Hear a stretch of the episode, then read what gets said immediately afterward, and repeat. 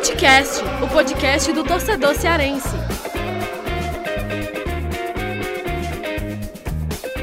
Fala galera, começando mais um Futecast na área, mais um episódio sem Lucas Mota. Que férias longas, eu diria, viu? Longas pra caramba, que faz muito tempo, não sei nem como é que ele tá, cara, eu não tô vendo nem mais postagem, não sei se GB e Afonso tem alguma notícia, mas eu não sei de uma vírgula de Lucas Mota, não sei se tá bem, se tá mal, mas enfim, né, deve estar aproveitando, deve estar totalmente desligado da parte esportiva, não sabe que Ceará e Fortaleza estão aí há muito tempo sem vencer na Série A, mais uma rodada sem vitórias, né, derrota do Fortaleza para o Internacional, um jogo em que o Fortaleza criou demais e acabou tomando gol no fim, e o Ceará numa partida que pouco produziu, né? Teve uma leve melhora, o Thiago Nunes disse que ficou bastante satisfeito, e a gente vai debater também sobre essa própria fala que ele mencionou também na coletiva do pós-jogo. Então hoje aqui, mais uma vez, Afonso Ribeiro e Gerson Barbosa dividindo comigo aqui o debate, e a gente vai fazer um bloco aqui para cada time, e no final as nossas famosas dicas aleatórias, Gerson Barbosa sempre com dicas ruins para você não aproveitar, né? Porque na prática é uma dica para você nem ver. Então, em todo caso, a gente vai começando aqui mais um programa.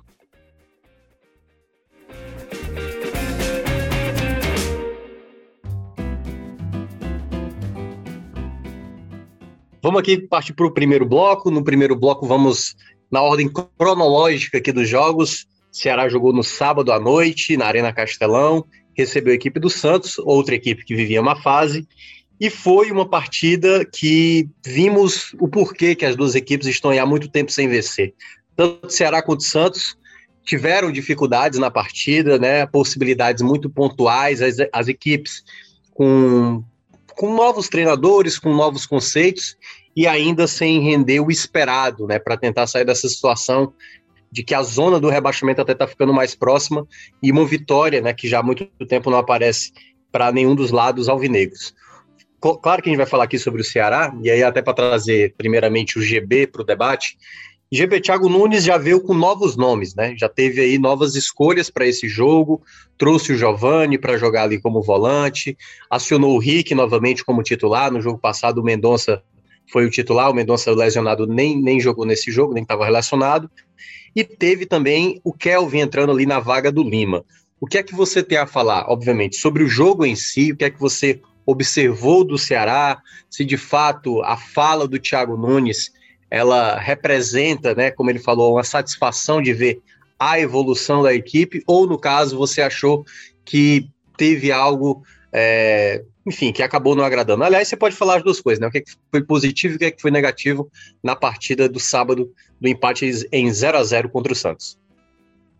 Primeiramente, olá Minhoca, olá também para o Afonso, para todo mundo que está com a gente aqui no Futecast. Eu quero me defender, dicas ruins também são dicas boas, certo?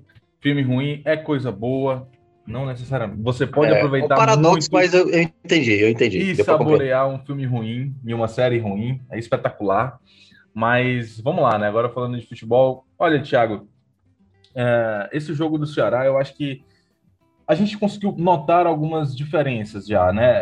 Pouca coisa ainda, o time lembra muito o estilo de jogo do Guto, ainda está muito preso à questão do Guto, mas tem algumas mudanças que a gente já consegue perceber, né? O time tem conseguido ficar em determinados momentos mais com a bola, tem conseguido fazer rodar melhor a bola em determinadas situações também, e... Ele realizou mudanças, né? Como você falou, entradas de Kelvin, do próprio Rick, que eu acho que o retorno do Rick é uma justiça, embora ele não tenha feito um bom jogo para mim. Também ele apareceu em alguns momentos, com alguns chutes, com algumas possibilidades de gol para a equipe do Ceará, mas no geral eu não gostei muito do jogo do Rick. Mas foi uma justiça o retorno dele, porque realmente ele estava sendo um dos melhores jogadores do ataque e merecia essa titularidade. Eu, particularmente, não tinha entendido por que ele tinha ido para o banco no jogo contra o Grêmio, mas voltou agora como justiça, né? Entradas de Kelvin e do Giovani trouxeram mudanças para o Ceará. No caso do Kelvin, acho que foi mais uma situação específica de jogo, né? Eu gostei muito do jogo do Kelvin, para mim, um dos melhores em campo. O Kelvin, ele ajudou muito na fase defensiva, principalmente ali pelo lado do Marinho em determinadas horas. E eu acho que ofensivamente ele também não comprometeu, pelo contrário, ele até criou algumas oportunidades. com jogadas individuais também, e jogadas rápidas, de pensamento rápido ali, tomadas de decisão rápidas do Kelvin. Gostei muito da entrada dele. E o que mais me agradou, pelo menos porque realmente altera um estilo de jogo do Ceará, foi a entrada do Giovani. Eu sei que o Giovani cometeu alguns erros, eu acho que são erros normais para quem está começando a carreira profissional, para quem teve poucas oportunidades e que precisa de um ritmo de jogo e também entrosamento com a equipe. São erros de passes ali nas saídas de bola que eu acho que são normais para um jogador nessa situação do Giovani, mas o que não é normal e o que não é esperado é que ele continue com isso, né? Mesmo tendo uma sequência de jogos, mas de qualquer forma... Me agradou muito a entrada do Giovani, muito por conta da questão da alteração realmente do estilo de jogo do Ceará na fase do meio, na parte do meio ali, na segunda fase principalmente de construção, que é aquela fase em que os volantes aparecem muito, né? E o Ceará não tinha, ou não tem pelo menos um volante no elenco, pelo menos assim, o mais próximo disso é o Pedro Nares, mas o Ceará ainda não tem um volante no elenco que fazia as coisas que o Giovani fez nesse jogo de sábado contra o Santos. Ele teve umas viradas de jogo muito interessantes, ele tem uma visão de jogo bem interessante, assim, bem apurada mesmo, um atleta que estava conseguindo encontrar jogadores em situações que não eram normais para um volante do Ceará encontrar, e eu acho que isso abre o leque de possibilidades ofensivas para o Alvinegro, né? Abre o leque realmente, você pode abrir um pouco mais o livro de jogadas para tentar dar um repertório maior ao ataque, então eu acho que a entrada do Giovani me agradou bastante. Eu espero muito que ele continue tendo sequência no Ceará, até para ver se ele vai continuar ou não com esses erros que ele cometeu, né? E, repito, para mim são erros normais, mas me agradou muito essa entrada do Giovani. E só para completar, para falar um pouco do jogo, eu acho que o time ainda está muito apregado, muito atrelado, no caso, a questões do Guto mesmo, a filosofia do Guto, uma situação realmente assim de que em determinados momentos era muita bola voltada para trás, era muita bola deixada para o adversário para tentar roubar numa transição, alguma coisa do tipo. Então a gente ainda percebe muitas características do Guto nesse elenco. E eu repito, o Thiago Nunes não vai tirar isso do nada. Ele não vai tirar coisas que já talvez se tornaram como vícios ali, da noite para o dia, de uma semana para outra, mesmo que ele já tenha aí um bom tempo, pelo menos quase um mês aí no Ceará, né? Então, assim, eu não acho que isso vai acontecer da noite para o dia. Eu acho que ele tem que ser cobrado, sim, porque o time ainda não teve uma evolução que perceba-se tanto assim, mas eu acho que ele também não vai conseguir mudar isso do nada, né? Acho que foi um jogo bem fraco do Ceará, realmente, um jogo bem abaixo do que se estava esperando, ou que, pelo menos do que se criou expectativas para o jogo, e aí cria-se um sentimento de obrigação para o próximo sábado contra a Chapecoense, porque o Ceará precisa não só vencer, que eu acho que é o mais importante, mas também tem que performar bem, tem que jogar bem, tem que apresentar mais evoluções numa quantidade maior, né? Uma quantidade que dê para o torcedor perceber que o time está mudando, está evoluindo e pensa, opa, agora as coisas estão começando a mudar, porque realmente o time ainda está muito atrelado à filosofia do Guto, Thiago. Pois é, Gerson, eu estava até vendo, assim, com mais detalhe depois, eu fui rever até o jogo depois, né, e para mim ficou dois pontos muito claros, assim, na ideia do porquê que o jogo do Ceará não foi tão bom, quando a gente olha os 90 minutos, foi abaixo, né, porque eu concordo com o Thiago Nunes em dizer que teve uma evolução, mas uma evolução muito pequena, né, em termos de melhora significativa a ponto da equipe ter uma confiança a mais. E aí eu estava olhando exatamente onde foram os pontos principais que eu vi que, poxa, o Ceará não desenvolveu melhor aqui por conta disso, depois por conta disso. O primeiro ponto que eu destaquei, sempre tinha um jogador que não estava na sintonia certa na hora da construção da jogada. Então a bola saía do Giovani, chegava no Kelvin, aí o Kelvin soltava no Vina, o Vina errava. Ou então a bola chegava no Vina, depois batia no Rick, o Rick errava. Ou então chegava lá no Jael, aí o Jael errava. Faltava sempre a construção mesmo mais segura, né? Que aí tinha vezes que, até mesmo o Kelvin, que eu gostei muito, estava ali com uma bola boa, e aí na hora de dar o passe escolheu, sabe, a jogada errada. Então eu acho que o Ceará teve esse primeiro ponto, que eu acho que faltou mais, acho que a ideia que o Thiago Nunes tentou implementar para o time no sábado foi bem interessante, quando eu vi a escalação inicial, mas eu acho que o que faltou foi, primeiro, essa atenção maior dos atletas de entender o momento de carregar mais a bola, de dar um passe, da movimentação, que é o segundo ponto que eu destaco. Eu acho que para o time melhorar um pouco mais, essa movimentação em campo ela tem que ser melhor realizada. Eu senti um Ceará mais leve, mais dinâmico, com mais movimentação, mas faltou, acho que, mais organização nessas movimentações. Tipo, por exemplo, teve momentos que o Kelvin guardou um pouco mais posição e liberou um pouco mais o Bruno Pacheco. Eu achei isso interessante. Só que aí essa jogada ela não conseguia ser executada da melhor maneira. Então, eu acho que a ideia que o Thiago Nunes está tentando implementar, ela foi bem interessante. E aí, já trazendo o Afonso para o debate, Afonso, eu acho que o Thiago Nunes, ele... Algumas coisas que me incomodaram bastante nesse jogo. Ele teve um momento ali do jogo, eu acho que por volta de 15 minutos do segundo tempo, na transmissão da rádio eu falei, eu acho que já é o momento para acionar o Lima. E aí foi passando o tempo, deu 20, 25, 30, só os 35 minutos, 34 por aí, ele acionou o Lima, né? Que é um jogador que vinha sendo o principal jogador, na época ali do Guto, do setor ofensivo, e ele deixou ali como uma opção de banco. E quando eu imaginava que ele pudesse sacar o Vina, que não fazia uma boa partida, ele o manteve. O próprio GB chegou a mencionar na transmissão que, não, talvez ele está apostando no Vina, e ele já elogiou muito o Vina quando ele até se apresentou no Ceará, acreditando que não, esse cara, ele fez vários gols e deu várias assistências na temporada passada. Eu tenho que confiar que uma hora esse cara vai resolver. Só que eu achei também, e aí para você debater, que faltando 4 minutos para o jogo, se ele confiou no Vina para os minutos finais tentar resolver o jogo, faltando 4 minutos, ele saca o Vina para colocar o jogador que menos resolveu na temporada, que foi o Ione Gonzalez. Então, assim, o Thiago, eu acho que ele ainda está muito preso a determinados pesos, assim, status do elenco, a ponto de acreditar que ele vai resolver uma partida como o Vina, ficar muito tempo em campo, que eu acho que ele já deveria ter sido substituído antes, e ainda apostar no Ione Gonzalez 4 minutos ali para o final do jogo, quando a gente já vê há muito tempo, desde o começo, quando ele estreou pelo Ceará, ele não tem acrescentado muita coisa. O que é que você tem a falar sobre essas insistências que o Thiago Nunes ainda tem com determinados atletas? Thiago, um abraço para você, para o Gerson, todo mundo que está acompanhando o podcast.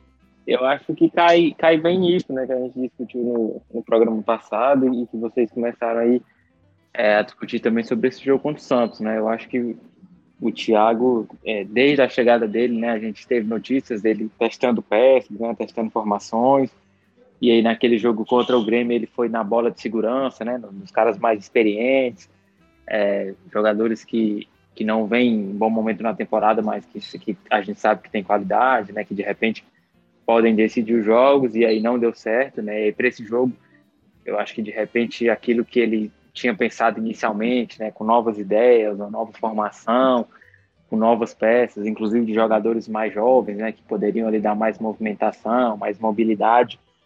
Então ele já colocou aí nesse jogo contra o Santos. E aí eu acho que ele cai um pouco nisso, assim, realmente, né, de jogadores experientes, né, de qualidade técnica, em que ele, né, tá querendo mostrar que aposta, que confia, né, tá tentando resgatar a moral, mas que acho que já ficou mais do que provado na temporada que o problema não é só a questão de confiança, de moral, né, para caras como o Jael, como o Vina, é questão realmente de fase, né, de rendimento, as coisas não estão acontecendo.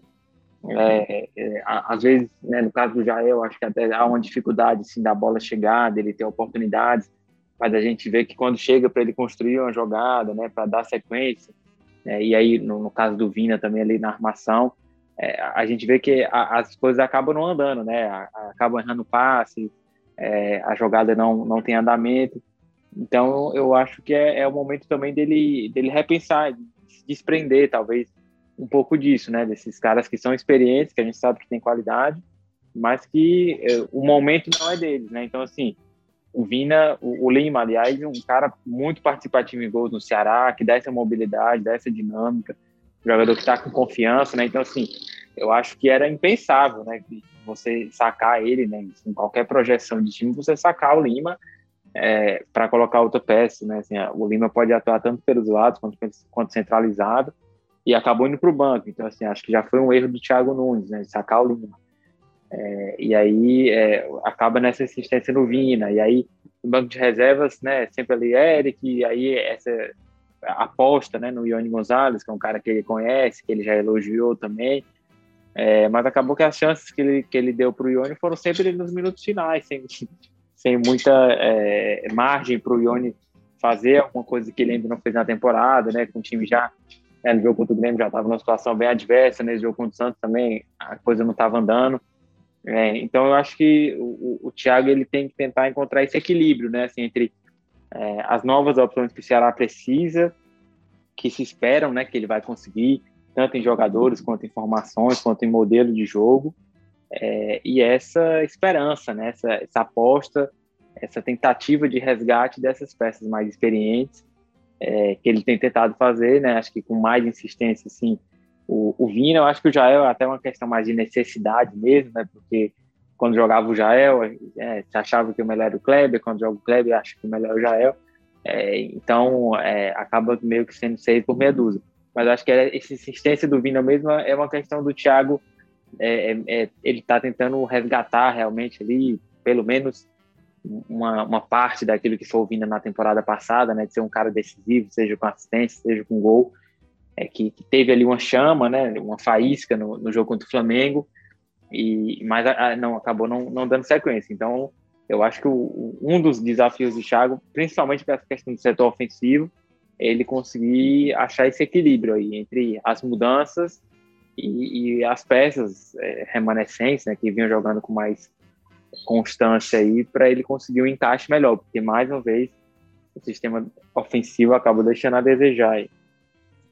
É verdade. É um ponto, eu acho que há muito tempo a gente já tem falado sobre isso, né? O Guto tinha esse problema no setor ofensivo, o Thiago veio para tentar resolver, e aí eu acho que não é apenas... É claro que há uma queda técnica, né, de jogadores importantes, né, ou de jogadores que tinham uma expectativa melhor, o caso do Mendonça, o caso do Ione e tal, que, enfim, acabaram não entregando, ou que não estão entregando nesse exato momento. E aí, GB, até também para a gente falar sobre ainda as peças que o Thiago Nunes tem, né, aí ainda a utilizar ou a testar, e ainda por chegar, e eu queria até que você falasse sobre isso, o Ceará contra a Chapecoense, o Ceará não terá o Messias pela primeira vez na Série A, né? Ele que jogou todos os jogos. E aí podemos ter a dupla sendo formada, Gabriel Lacerda, juntamente com Luiz Otávio, e tem a questão da lateral direita, que curiosamente, até para falar também um pouco sobre o Gabriel Dias no jogo contra o Santos, ele teve, para mim, a melhor oportunidade do jogo, que ele até finalizou bem, teria sido até um belo gol, e também teve uma situação bem bizarra, né, que ele caiu sozinho, assim, um lance bem, bem estranho e tal, e ele que já é bastante perseguido pela torcida, com esse lance, então, a torcida ainda caiu, matando mais ainda. O que é que você tem a falar sobre novas aquisições? Acredito que o Ceará, o pessoal fala muito sobre camisa 9, né, mas já veio lá o jogador da Caldense, o Gabriel Santos, e acredito, então, e aí você pode trazer mais informações dessas aquisições que vão terminar agora na sexta-feira. É só o lateral direito que está vindo ou tem mais alguma outra possibilidade de nome estar pintando no Ceará? Thiago, tem sim uma possibilidade de um lateral. É claro que, assim, a gente está gravando esse podcast na segunda-feira à tarde, né? Segunda-feira de tarde é o horário que a gente está gravando esse podcast. Então, para o momento em que sair...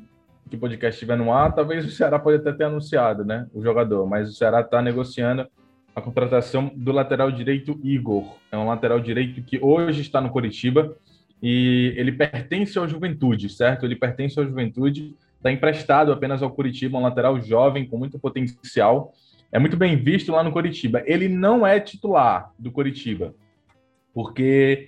No caso do Igor, ele perdeu espaço para um ativo do clube, para um jogador que é ativo do clube, que é o Nathanael, uma das revelações do Coritiba, uma das principais revelações do Coritiba, inclusive, e o Igor perdeu, a posição para o Nathanael, e muitas pessoas lá encaram que ele é um reserva de luxo, que é um cara que é muito bom, ataca bem, defende bem, tem bom cruzamento, pega bem na bola, até no sentido de bater falta, né? Então, na temporada passada ele jogou pelo Juventude, e aí, pela Série B com o Juventude, e esse ano está emprestado ao Coritiba. O Ceará está negociando a contratação desse jogador, a informação inicial foi dada pela Monique Silva, do portal 12 Sport lá do Paraná, e confirmada aqui pelo Esporte Povo, né? a gente conseguiu as informações de que o Ceará conversa para a contratação do Igor e deve, claro, é de interesse tanto do Ceará quanto da parte do Igor que isso se envolva e que isso termine o mais rápido possível, né? Já que o Ceará tem até a próxima sexta-feira para poder inscrever o jogador. Então, trata-se de Igor, é o alvo do Ceará no mercado no momento. O Ceará aí tenta a contratação do Igor, lateral direito, que atualmente está no Coritiba. Segundo a Monique Silva, essa informação eu não consegui confirmar, mas segundo a Monique Silva, uma fonte bem confiável realmente, né? Ela disse que, ex-Globo Sport, inclusive, segundo ela, o Ceará tenta comprar os direitos econômicos do Igor junto ao Juventude, Thiago. Então aí, pintando um novo lateral, né, no Ceará, a gente vai ainda... No momento da nossa gravação, estamos gravando aqui no começo da tarde do dia 20 de setembro, então a confirmação pode sair aí nos próximos dias ou nas próximas horas, mas é o Ceará aí fechando aí possivelmente a sua última opção de mercado desta temporada e deve seguir com os demais atletas. GB, ainda queria saber de você quanto à produção da equipe, né, que ainda está muito pouco, você vê que alguns jogadores ainda não conseguem se acertar. Você acredita que com essa escolha do Kelvin, né? Acho que até que eu perguntei para o Afonso, até basicamente vou repetir a mesma pergunta para você.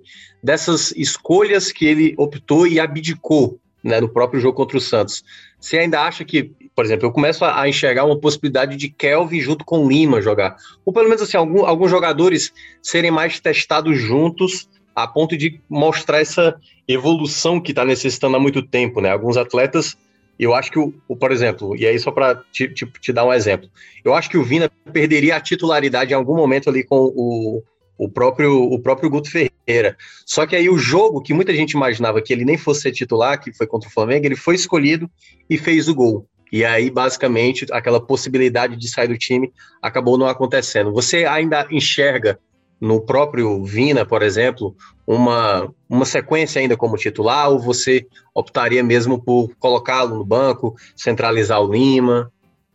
Eu optaria por essa segunda, Thiago. Eu acho que realmente o Vina...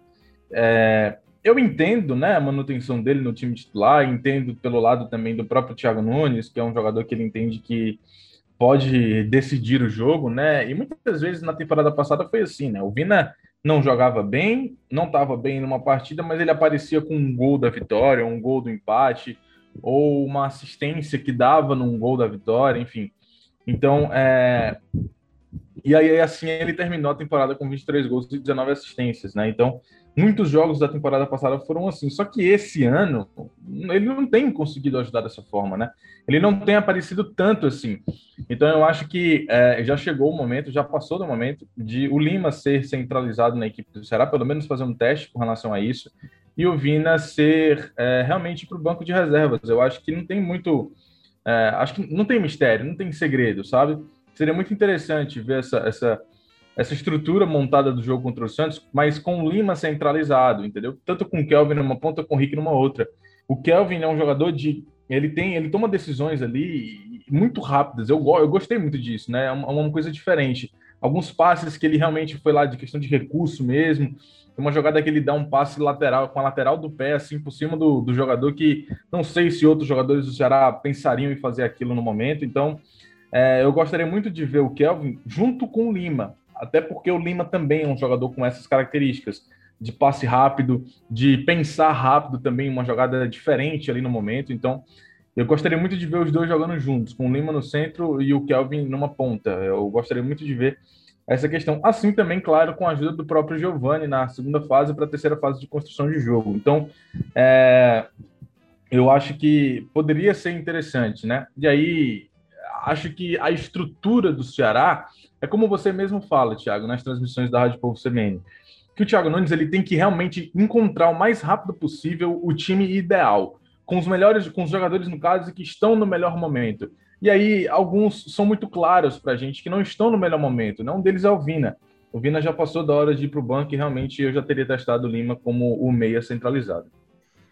Pois é, o Ceará que vai enfrentar a Chapecoense na próxima rodada. O jogo será no sábado às 5 da tarde na Arena Castelão, né? O Chapecoense que é a lanterna do campeonato e é aquele jogo que se você bobear, você pode acabar deixando escapar a ponto. O próprio Red Bull Bragantino, na penúltima rodada, né, acabou perdendo em casa de virada para a Chapecoense. Então, assim, não é que favas contadas para vencer, mas tem que procurar vencer, porque não é sempre que você vai ter a possibilidade de enfrentar o lanterna do campeonato dentro de casa. E o Ceará viu, né, no jogo do turno, né, lá no primeiro turno, aquele empate. De fato, foi um empate com um gosto bastante amargo. Então, o Ceará vai jogar no sábado, lembrando que o Messias é ausência para esse jogo, né, por conta do terceiro cartão amarelo.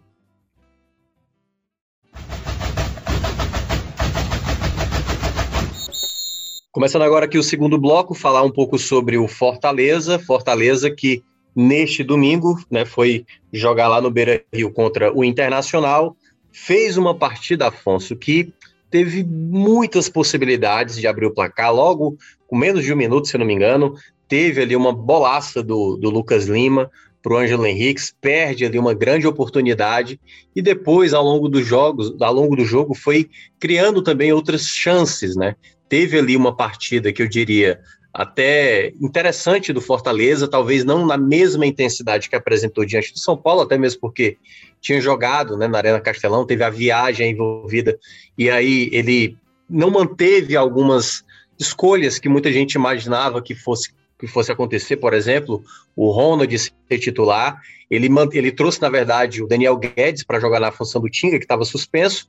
Acho que até o Guedes saiu muito bem, não comprometeu ali defensivamente, mas aí, novamente, algo que a gente já vinha debatendo aqui já no programa há um bom tempo, eu tinha falado sobre isso, não gosto dessa composição de volantes com Ederson e juntamente com Jussa. Mas acredito, Afonso, que esse não foi o grande empecilho, né, para o resultado final. Fortaleza criou suas chances, tendo como destaque o Lucas Lima, encontrando várias possibilidades para os companheiros abrir o placar. Não fez, e aí no final, uma nova desatenção pelo lado esquerdo, custou ali o gol do Edenilson, e aí o Fortaleza saiu derrotado lá do Beira-Rio. Thiago, é um cenário, em parte, né, parecido com o que a gente já viu em outros jogos, né? Até lembrou um pouco aquele jogo contra o Grêmio, né? Também lá em Porto Alegre, mas aquela vez... o Felipe Alves acabou conseguindo defender um pênalti também e garantiu o empate, né? Dessa vez o Fortaleza acabou perdendo, mas realmente o Fortaleza, né, teve uma atuação, né, e construção para fazer até um placar elástico, né? Um bom placar lá no Beira-Rio, ainda no primeiro tempo, no começo do segundo tempo também teve boas chances. Como você falou, realmente acho que o destaque ofensivo acabou sendo o Lucas Lima, né? Assim, ele tentou consagrar os companheiros várias vezes, né? Mas os companheiros não ajudaram ele a se consagrar com as assistências. Foram boas chances perdidas, né? O Robson perdeu duas, o Henrique perdeu uma, né? A do Henrique, bem no comecinho do jogo, né? Já poderia ter dado uma outra cara ali para o confronto. Mas o Fortaleza acabou esbarrando numa situação que a gente já falou, né? Os atacantes não têm conseguido fazer gols.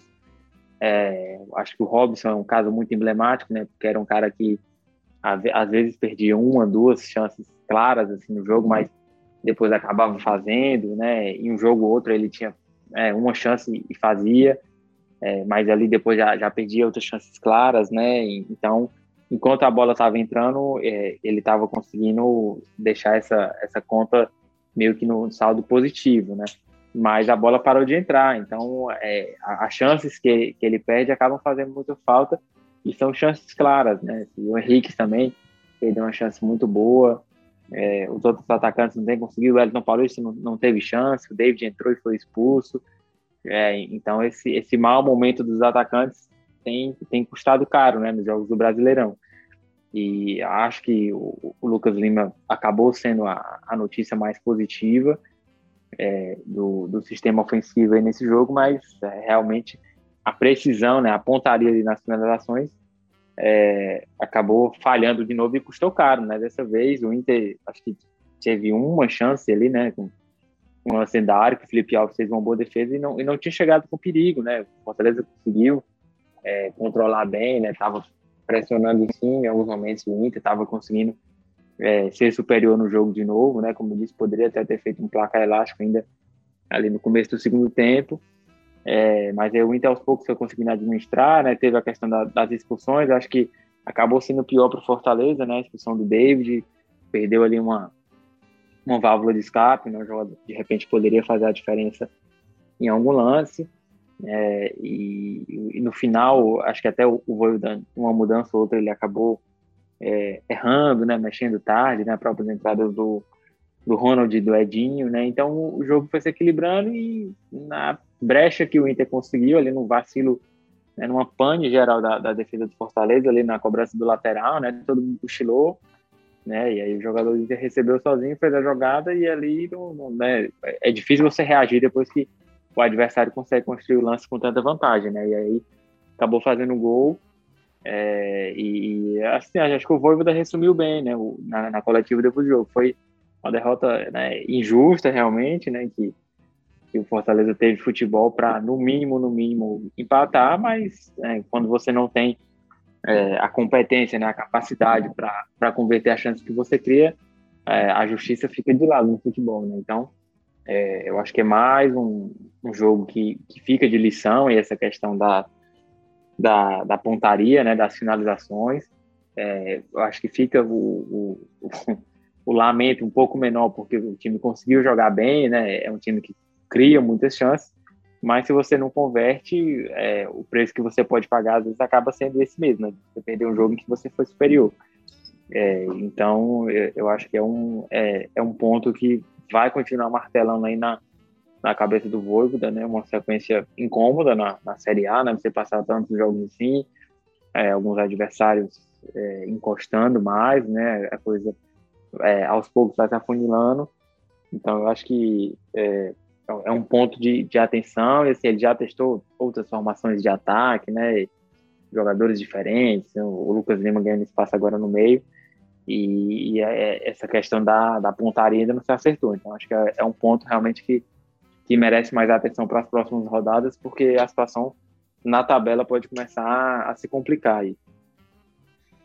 Eu também acho que é uma questão, e aí também para o GB comentar. GB, eu acho que para esse Fortaleza que a gente olha, tem momentos do jogo, né, que Fortaleza é muito, muito ciente do que está fazendo, sabe controlar, sabe segurar a bola, às vezes cai ali de rendimento, mas depois retoma, né? Quantas vezes a gente viu o Fortaleza fazer um primeiro tempo mais ou menos e no segundo tempo voltar melhor. Então a gente já viu esse Fortaleza na própria partida ter suas oscilações, mas quando está num momento bom, o Fortaleza consegue, né, seja jogando fora de casa, dentro de casa, jogar muito bem, né, ser superior ao adversário em alguns momentos. Só que o que mais tem me chamado a atenção, GB, é que o Fortaleza, talvez algo que a gente não viu no primeiro turno e agora está mais ressaltado nessa sequência negativa, é a atenção que se percebia no começo do trabalho do Voivoda, que agora o time parece estar mais desatento, né? Porque quando a gente olha até mesmo os bons resultados do primeiro turno, você vê que o Fortaleza, ele tinha um índice, apesar da gente ver quantos jogos a gente não viu o Robson perder chances inacreditáveis e logo na sequência fazer um gol. O David também já foi um jogador assim, né, que perdia chances inacreditáveis, mas também marcava gols. E a gente não está vendo a mesma concentração. E isso tanto afeta nas oportunidades perdidas no ataque, como aconteceu agora de novo contra o Inter, e ao mesmo tempo no sistema defensivo. Quantos gols o Fortaleza já não tomou por esse lado esquerdo, né? Vamos lembrar, o clássico contra o Ceará, o duelo contra o Atlético Mineiro, enfim, já é um problema ali de uma desatenção que, para o bom desempenho que o Fortaleza acaba entregando em campo, se não sai ali o gol, as penalidades desperdiçadas, fica, né, aquela sensação para o torcedor, principalmente nessa sequência de 6 jogos sem ganhar, como um risco, como ele já começa a enxergar de tipo, caramba, os outros times atrás estão começando a encostar, né? E olha que as últimas rodadas até ajudou, né? O Red Bull Bragantino perdeu para a Chape, o Corinthians aí 3 empates seguidos. E, assim, eu não sei se você concorda comigo, mas eu acho que o grande problema do Fortaleza até aqui na Série A tem sido essa desatenção. O que é que você acha? Cara, eu concordo com você. Eu acho que, né, se a gente pegar, por exemplo, os primeiros jogos do Fortaleza nessa Série A, o time... uma das principais fontes do Fortaleza naquela época era exatamente o fato do time ter uma concentração boa, né? Do time ter entendimento bem do que está acontecendo no jogo, estava sendo eficiente no que se pedia com relação ao Voivoda e no que também o jogo estava pedindo no momento. Fortaleza tinha muito disso, por isso que construiu uma boa gordura nessa Série A. Só que conforme o tempo foi passando, eu acho que é até uma questão natural, né? Um elenco sem tantas peças assim, em comparação com outros times, né? Claro, eu acredito que é até uma questão natural realmente do Fortaleza. Se esperava muito das pessoas, pelo menos alguns especialistas chegaram a falar que em determinado momento o Fortaleza poderia cair, né? E o principal ponto que realmente tem pecado com o Fortaleza é a questão da concentração, como você disse. Eu acho que nesses 6 jogos sem vencer na Série A, num período já grande do Fortaleza, né? Eu acho que contra o São Paulo, eu não quero nem dizer que foi um ponto fora da curva pelo atual momento, né? Até porque contra o Internacional, como você disse, em determinados momentos o Fortaleza foi melhor que o Inter, né? Criou chances, perdeu gols quase que inacreditáveis de se perder. Então, e aí foi punido no final com o gol do Internacional, né? Eu acho que há uma clara falta realmente de concentração para finalizar jogadas, para às vezes compor algumas situações defensivas também. Eu acho que tem pecado bastante, né? Não sei se era algo realmente esperado, por conta daquela questão de toda uma intensidade, não sei se é o cansaço já batendo em alguns jogadores, em algumas situações, até com um calendário um pouco mais apertado com relação ao Fortaleza, né? Já que tem também a Copa do Brasil e não está tendo nem sempre essa oportunidade de ter uma semana cheia para se trabalhar, mas eu acredito que realmente o que no começo era um dos trunfos do Fortaleza, hoje tem sido um dos fatores que mais tem pecado pelo lado do tricolor, né? E aí vitórias ou pontos, né, no caso como esses contra o Internacional, que eu acho que o Fortaleza realmente deixou de ganhar pontos nesse jogo, pelos gols que perdeu, pelo gol que tomou no final, uma jogada de lateral. Então, assim, eu acho que precisa arrumar um jeito de que a concentração volte realmente para o PC, Thiago. É verdade, GB. É uma coisa que realmente preocupa o torcedor, né? Porque era uma equipe que tinha um nível de foco muito alto. A última partida, exatamente contra o Palmeiras, que foi a última vitória, né? Foi, de fato, um jogo que, considerado por um dos melhores do campeonato, um jogo de muita intensidade, e o Fortaleza, né, veio aí numa sequência de muita desatenção. Acho que é o ponto onde o Voivoda vai ter que trabalhar muito, né? Psicologicamente, a equipe, claro, teve a classificação diante do São Paulo, mas também não dá para ficar 6 jogos sem ganhar na Série A, e aí todo mundo tem que assumir as responsabilidades para essa situação. Afonso, aí tem também sobre até os jogadores, né, que se destacaram nessa partida, né? A gente estava falando do Lucas Lima, o próprio Guedes, eu acho que voltou a ser uma opção interessante, não para ser titular, obviamente, mas para uma situação que necessite dele, ele correspondeu bem, né? Talvez ele não tenha exercido a mesma função do que o Tinga, né? Porque o Tinga apoia mais, chega mais ao ataque, o Daniel Guedes guardou mais posição, mas eu queria que você falasse sobre, eu vou pegar até uma pergunta que foi feita no Esporte do Povo nessa segunda, sobre a dupla de ataque. O Voivoda, ele tem estabelecido nos jogos, né, nessa sequência de jogos, ele geralmente não repete a dupla de ataque. Então já vimos Robson com o Wellington, já vimos Robson com David, David com o Wellington, o Ângelo Henrique, ele já fez Romarinho jogar no ataque, Edinho também, no jogo contra o São Paulo ele fez um 3-4-3, né, abrindo Edinho de um lado e Romarinho do outro. O que é que você fala sobre esse rodízio? Você acha que é benéfico? Você acha que é isso que está prejudicando? Ou, na verdade, é só uma alternativa dele para sempre deixar todos os jogadores ali para ter ritmo de jogo, né, para não ficar ninguém escanteado? Minhoca, dos jogadores que se destacaram, né, acho que o Guedes realmente estava há muito tempo sem jogar, né, e não tinha feito essa função ainda de zagueiro ali pela direita, e acho que realmente conseguiu fazer bem o papel, né, acho que foi a grande surpresa, assim, na escalação, né, muita gente esperava que voltasse o Benevenuto, né, e o Jussa continuasse na zaga, e acho que o Guedes passa a ser mais uma opção, né, quando não tiver o Tinho, por exemplo. É um setor mais carente, né, no elenco, a zaga ali, o Jackson foi muito mal naquele jogo contra o Bahia, então acho que o Guedes passa a ser mais uma opção ali. Eu acho que o Lucas Lima também, né, conseguiu ir bem, né, em alguns momentos ali de mais marcação, ele acaba deixando a desejar, né, a gente sabe até pela característica mesmo dele, mas com a bola nos pés ele realmente, né, tem conseguido mostrar a qualidade que ele conseguiu se notabilizar aí, e pode ser um cara muito importante, né, porque ele consegue realmente clarear o jogo, né, deixar os companheiros em boa condição. E acho que o De Pietri entrou bem, né, assim, o estilo dele, às vezes prendendo um pouco demais a bola, mas um cara realmente do drible, né, da velocidade, do um contra um. A informação que eu consegui é que o Voivoda tem gostado muito dele nos treinos, já estava querendo colocá-lo para jogar, né, de repente até como titular, e estava esperando uma oportunidade mais confortável, né, digamos assim, para realmente dar minutagem para ele, né, testar ele num jogo.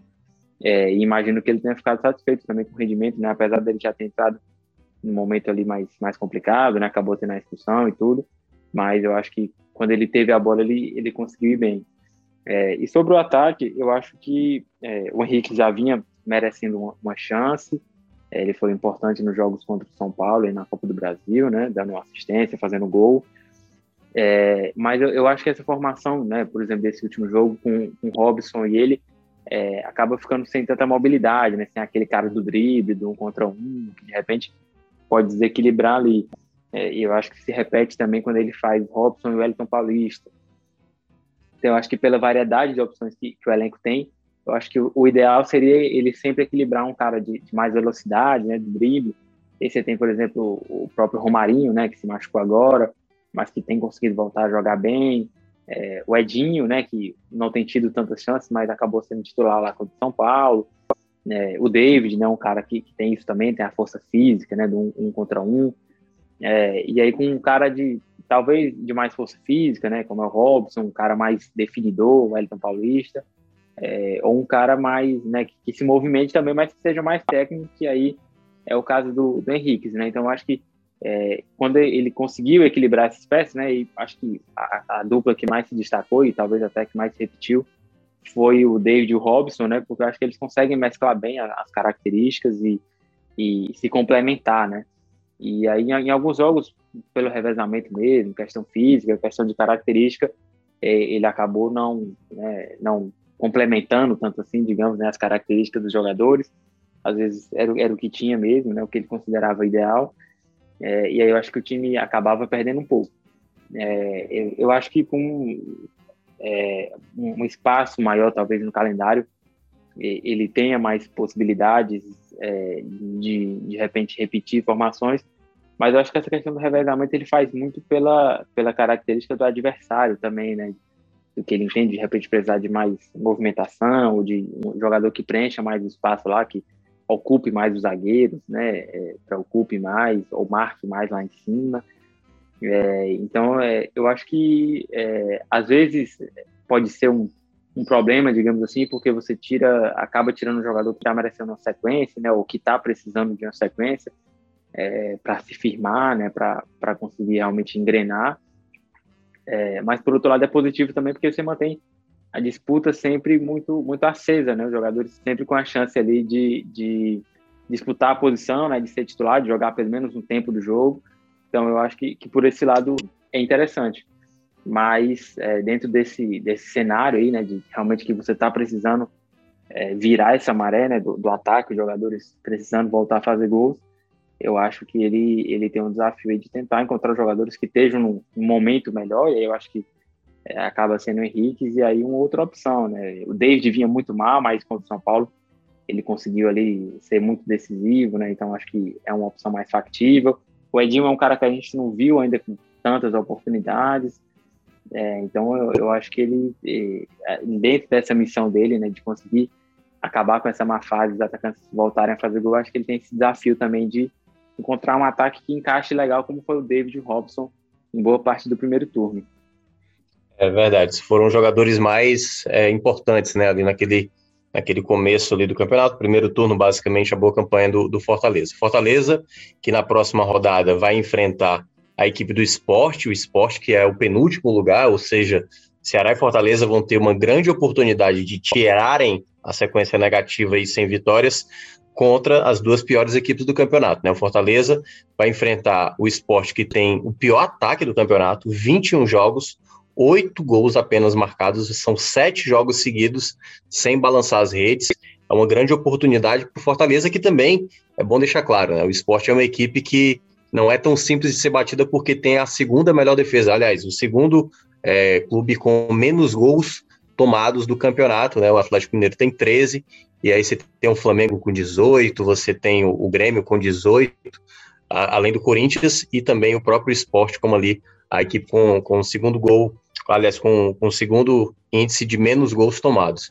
Então, Fortaleza vai ter que buscar essa vitória fora de casa, lembrando que esse jogo vai acontecer no domingo, né? O jogo será no domingo, e depois, às 6h15, olhando aqui, 6h15 do domingo, Sport Fortaleza, lá na Ilha do Retiro.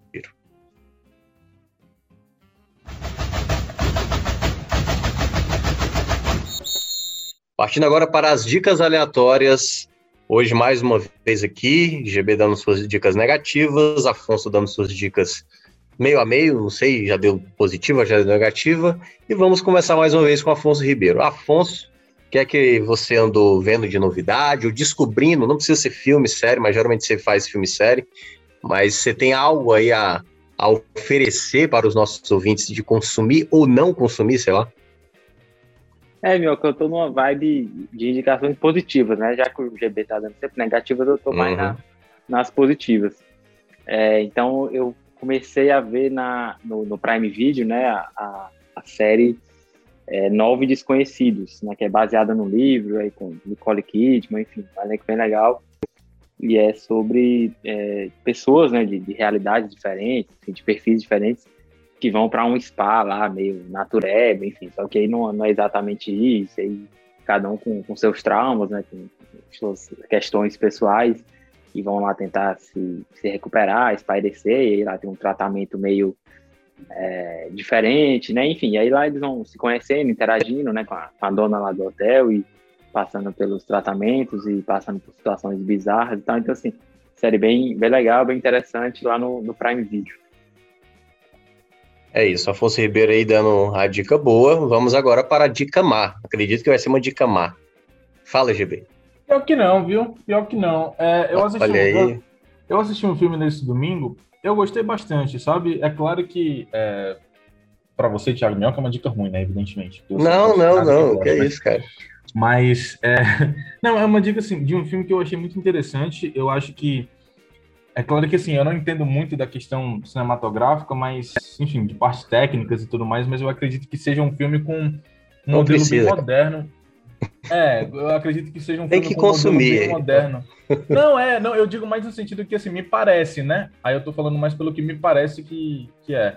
Que parece que tem alguns conceitos modernos no filme, de fotografia e tudo mais, de trilha sonora também em determinados momentos, que eu achei muito interessante, é um tipo de filme que me agrada bastante, que é um filme novo da Netflix, que se chama JJ+E, que é um filme de romance, eu acho, drama romântico, eu acho que dá pra tratar desse jeito, é um filme sueco,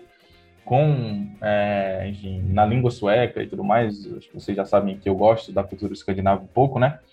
Então, costumo consumir algumas coisas de lá também. E é um filme muito interessante, que é aquele filme que a história principal é clichê, mas que leva um pouco para a realidade da Suécia e que também tem um pouco de alguns elementos diferentes, né, para a história clichê. Pelo menos o final me surpreendeu bastante, apesar de ser um filme clichê com história clichê, né? Foi um final bem, bem inesperado por mim, eu diria. Mas que é aquele filme básico da menina rica que o pai não quer que namore com um garotinho pobre da cidade da parte perigosa da cidade. Então, e aí tem toda uma história sobre o relacionamento dele, sobre as questões da família dela, as questões também das amizades dele, né? Que ele pratica alguns roubos lá e tudo mais. Então, é um filme bem interessante, de drama romântico, eu diria, com conceitos modernos que me agradou bastante, né? Para quem gosta de romance clichê, alguma coisa do tipo, é clichê, mas ao mesmo tempo não é clichê, certo? Acho que não sei se está dando para entender. Hoje você tá todo paradoxal, né? É o bom do ruim, o ruim do bom, enfim, mas tá tudo aceito. Comigo é aceito. Lucas Mota que estaria tirando onda da sua cara. Cara, ontem, né, neste domingo, aconteceu a premiação do Emmy, e duas séries que eu gostei muito, e acho que eu já indiquei aqui, ganharam prêmios importantes ontem na premiação, né, do Emmy. Uma é o Gambito da Rainha, que é espetacular, acho que vocês já devem ter assistido, que é contando a história de uma garota, né, prodígio do xadrez, e ela é espetacular, a história em si é muito boa, não é nem pelo xadrez em si, mas a trama, ela é muito, muito interessante. É uma série, acho que de 6 episódios, sei lá, 10 episódios, uma coisa assim. Tá lá na Netflix. E a outra, que eu também já indiquei aqui, e é espetacular também, tem uma atriz que eu sou mais apaixonado no mundo, assim, que é a Kate Winslet, que é a Mayor of Town, né? O próprio Afonso já tinha indicado também aqui. Então, assim, são duas séries espetaculares que eu volto a recomendar. Ganharam prêmios do Emmy, né, nessa temporada. E fica aí de novo a sugestão, Mary of East Town, né, que é junto, né, East de, é leste ou oeste? Eu nem sei mais, é leste, né, East, é leste, né, porque o West é que é oeste, no caso, né, então sim, East sim. Então de leste e Town de cidade, né, então é muito interessante, essa é da HBO Max, que também é muito boa, e fica aí de novo a repetição, basicamente é isso, eu não vi nada de novo. Então, fica as indicações de séries que foram premiadas e que eu adorei e vale muito a pena. É isso, galera. Vamos chegando a mais um fim aqui de programa. Agradeço aí mais uma vez ao Gerson, ao Afonso Ribeiro, aqui por dividir aqui mais um debate. Próxima semana ainda estaremos sem Lucas Mota, a não ser que tenhamos surpresas, mas, em todo caso, agradeço a todos que chegaram até aqui.